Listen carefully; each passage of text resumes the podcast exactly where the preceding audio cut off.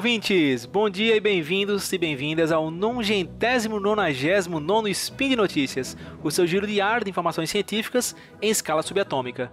Aqui é o Marcelo Ribeiro Dantas, falando de Paris, mas natural de Natal, e hoje, dia 20L no calendário Decatrian, que ninguém usa, e quarta-feira, dia 5 de agosto de 2020, no historicamente consolidado calendário gregoriano, falaremos sobre uma iniciativa para combate à pandemia da Covid-19. Hoje nós vamos falar com a Gisliane. A Gisliane Alves ela é bacharela em Engenharia de Computação pela Universidade Federal do Rio Grande do Norte, mestra em Engenharia Elétrica e de Computação também pela UFRN. Atualmente ela trabalha como desenvolvedora web na Assembleia Legislativa do Rio Grande do Norte e é pesquisadora voluntária no grupo Isola aí, que a gente vai falar sobre hoje, né? Então chama a vinheta aí, editor. Speed Notícias.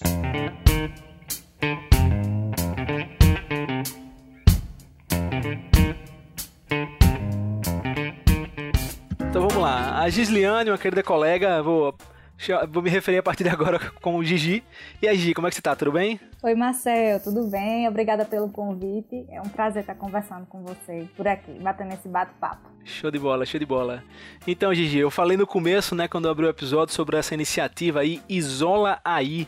O que, que é o Isola Aí? Você podia falar um pouquinho pra gente? Claro. É, o Isola Aí é uma iniciativa que nasceu da vontade de contribuir num momento tão complicado como esse da pandemia, né, da Covid-19. Então, o Isola, ele é constituído por uma equipe multidisciplinar de mais de 10 pesquisadores, é, que como eu acabei de mencionar, né, são de várias áreas, então vários pontos de vista envolvidos, que analisam o distanciamento social, tanto no Brasil como em outros países, na América Latina, é, e o grupo justamente é formado por essa multidisciplinar para conseguir vários olhares sobre os dados e assim dar um parecer, uma visão sobre como é que anda o distanciamento social durante esse período de pandemia. Show de bola, show de bola.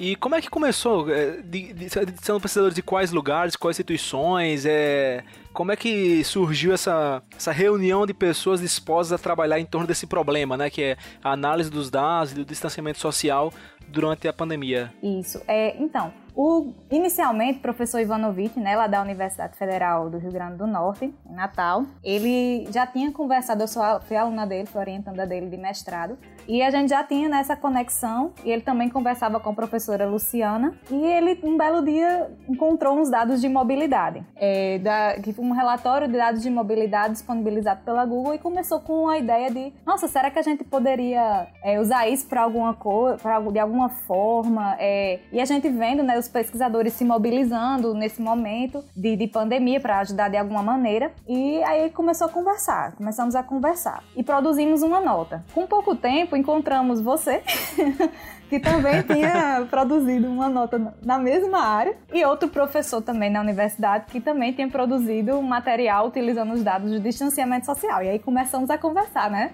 Naquele, naquela sexta-feira santa, marcamos uma reunião é, eu, você, Luciana, Ivan, é, e também tinha mais dois professores que também são da, da UFRN, um do IMD e outro de outro programa de pós, que era da, da paciência da computação. de software, era? Acho que era. É, ciência da computação, alguma coisa assim. É isso, era dessa área.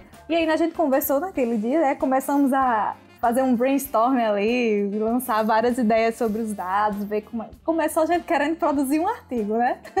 conversamos várias ideias e tal, vamos fazer uma análise assim, assado. Só que aí é, tinha o portal Luciana, que é da área da demografia, né? Só para deixar claro, no caso as áreas, a gente tem engenharia da computação, ciência da computação, demografia, é, bioinformática, então, vários ângulos para olhar para os dados. E aí é, tinha o portal da demografia e a professora Lucina sugeriu que a gente começasse a produzir algumas notas. E daí foi que começou a ter esse olhar, né, sobre os dados do, da Google. E foi, é que, é que nem Ivan disse, foi assim, é aquela questão das, das coincidências da ciência. Assim nasceu o Isola.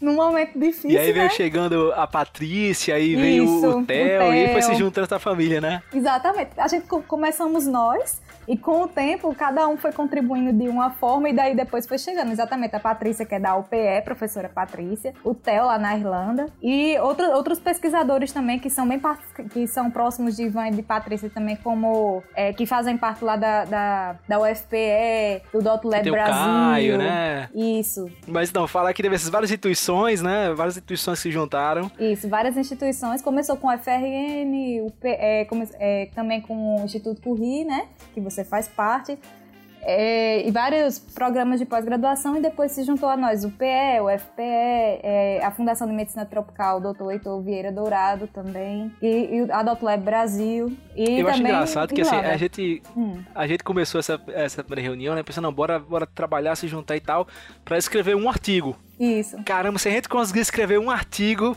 show de bola. e aí foi um, a gente foi um pouquinho além, né? Fala um pouquinho sobre isso. É, é, foi, foi final de março, digamos assim, que começou, né? Então a gente tá março, abril, maio, junho, julho, agosto, coisa de cinco meses. O que, que a gente conseguiu isso. fazer nesses cinco meses? Ai, já foi tanta coisa. Só de. se, se, vocês quiserem dar uma olhadinha também no Insta do Isola, lá tem todo o resumo das, das nossas produções, nosso Twitter também. Já vou aproveitando pra falar aqui, né, do arroba Isola aí. Isso. Então, Isola underline aí, né? Isso, Isola underline aí. É o Twitter e o Instagram. Então, a gente começou querendo fazer um artigo, né? Só que nessa vontade de trabalhar, começou a surgir notas de tudo, em todos, em todos os lugares. A gente contribuiu, contribu tentava contribuir sempre como podia. Então, assim, a gente já tem é, pelo menos umas 15 notas. A gente já tem. Isso, notas técnicas. Isso, 15 notas técnicas lançadas tanto no site da demografia, como lançadas, tipo, a gente fez uma nota para Bahia, então também saiu no portal lá numa parceria com a, a Fiocruz. A Fiocruz, né? Isso. Também fizemos uma nota sobre Minas Gerais, sobre o Pernambuco, Caruaru especificamente. Já foram várias, devido a essas notas, né, terem uma certa visibilidade, também já foram. A gente atendeu vários jornalistas realizando reportagens na TV. Inclusive, é, depois da nota de Caruaru, que a gente. É, é assim, a maior parte é do Rio Grande do Norte, mas depois de que a nota de Caruaru foi só sucesso. Nas reportagens lá. Luciana, a professora Luciana, nossa porta-voz. Famosíssima agora. É. Famosíssima. Porta-voz, hashtag porta-voz isola. É, e a gente também produziu um conjunto de dados, né? Que unimos tanto os dados do isolamento social, é, do, do, distanciamento social, do relatório da Google, como de relatórios como a Apple também disponibilizou, é, dados epidemiológicos, dados socioeconômicos, é, dados demográficos e publicamos justamente também um artigo sobre esses dados. A gente já tem pelo menos, acho que uns quatro artigos publicados, já aceitos e outros que estão aí né, em andamento. é, Pré-prints também, já fizemos webinários. Então, nesse meio tempo, já foi nesses meses em que a gente tem produzido já foi bastante coisa, né, que saiu. A gente começou com eu acho pisando... que o problema, é. eu acho que o problema é agora a gente voltar para a realidade, ficar com peso na consciência que nossa produtividade vai cair, né? Porque não tem como para sempre ficar nesse ritmo. Exatamente. A gente começou naquele ritmo avassalador, né, querendo produzir bastante foi realmente, coisa. Foi incrível. A gente para para olhar para trás e ver o que a gente fez nesse período. Claro que foram uhum. vários braços, né, várias pessoas, uh, o isolamento de certo modo flexibilizou muito o nosso tempo, permitiu que a gente pudesse contribuir mais, mas ainda assim é, eu fico sempre de cara em ver como a gente conseguiu produzir em notas técnicas, em reportagens, em artigos científicos. É, uma das publicações que a gente teve, como você falou, foi de dado, uma outra que foi da SBC é para um, um periódico de comunicação científica, aí teve de fato uma publicação na Revista Brasileira de Medicina Tropical. Então, assim, foram várias iniciativas variadas, de qualidade. Pô, eu, eu fico muito contente de ver como a gente pode contribuir de uma hora ou de outra para o combate à pandemia, para a informação, com é, certeza. Para tentar orientar políticas públicas. É muito impressionante o que a gente conseguiu fazer. Isso, e tentando sempre comunicar, né? Esclarecer para a população também o que é que está acontecendo, o que é que a gente está podendo observar nos dados, né? A comunicação científica que sempre, principalmente o professor Ivan tem sempre batido bastante nesse ponto. É, então, um dos objetivos é também trazer né, esse lado para a população do, do, que a gente está observando nos dados e também mostrando que, bom, a maioria de nós veio da universidade pública, o, é, do qual, qual o poder que a pesquisa tem. Né? A gente está, de certa forma, retribuindo para a sociedade o que a gente aprendeu dentro da universidade pública. Está mostrando justamente esse lado da pesquisa, que a pesquisa é importante sim também, né? Precisa ser defendida nesse período e bem utilizada. Ela está aí para isso, né? Para ajudar a sociedade sempre. É, a gente recebeu um investimento para nos capacitar, né? E agora uhum. a gente está uhum. mostrando que, que valeu a pena, né? Que tem um retorno para isso. Isso, e no momento que a, a ciência vem sendo tão atacada, né, é importante mostrar como ela é válida e como ela é necessária é, para produzir conhecimento, para informar, para trazer melhorias para a sociedade e para trazer, de certa forma, tipo, o olhar sobre tudo que tem acontecido, de uma maneira que seja verídica e baseada e fundamentada em dados. Exatamente, muito bom, muito bom.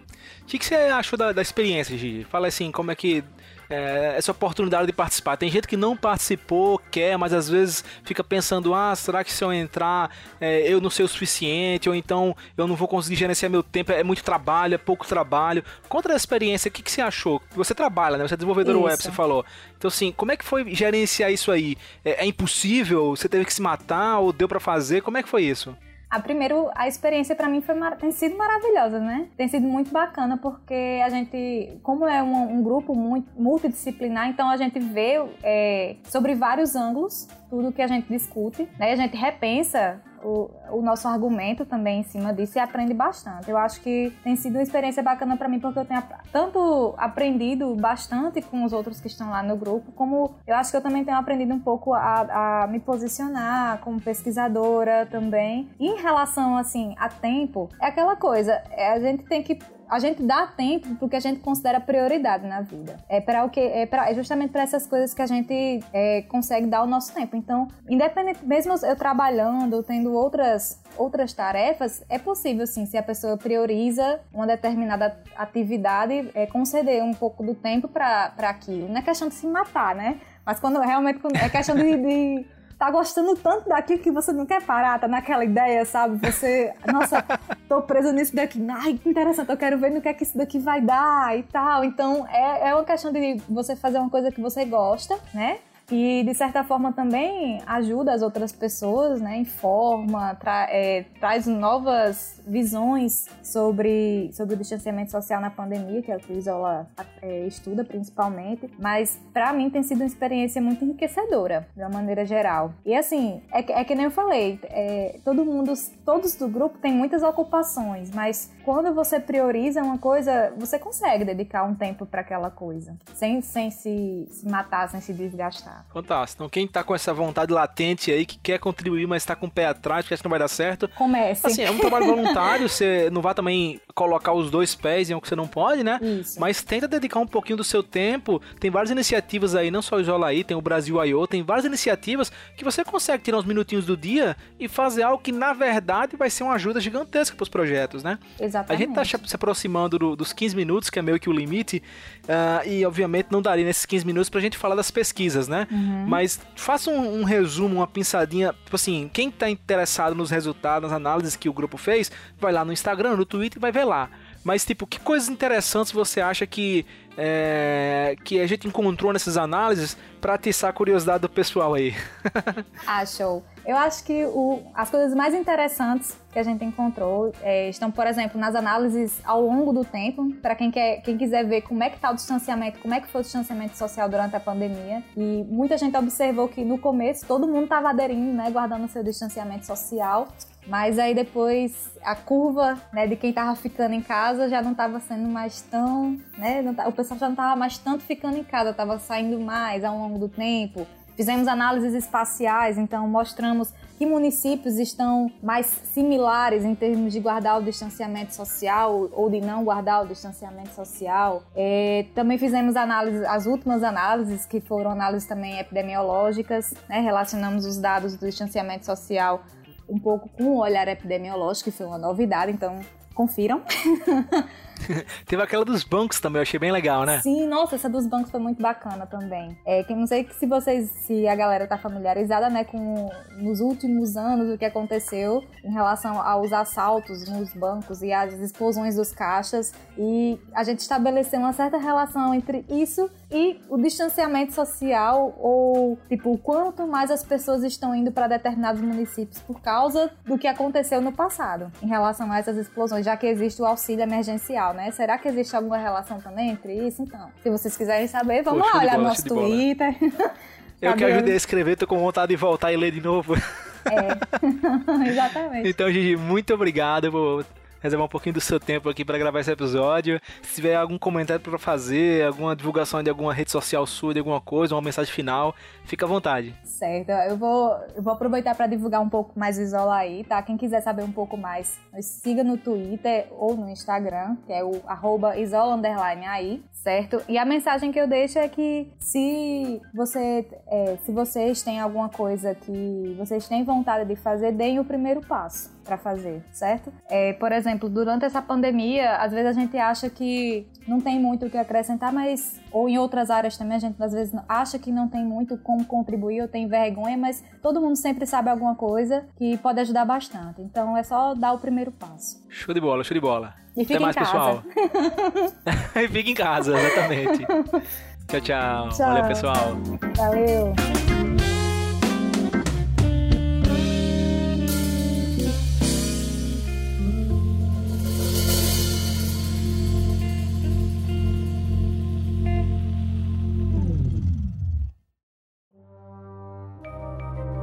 Este programa foi produzido por Mentes Deviantes. deviante.com.br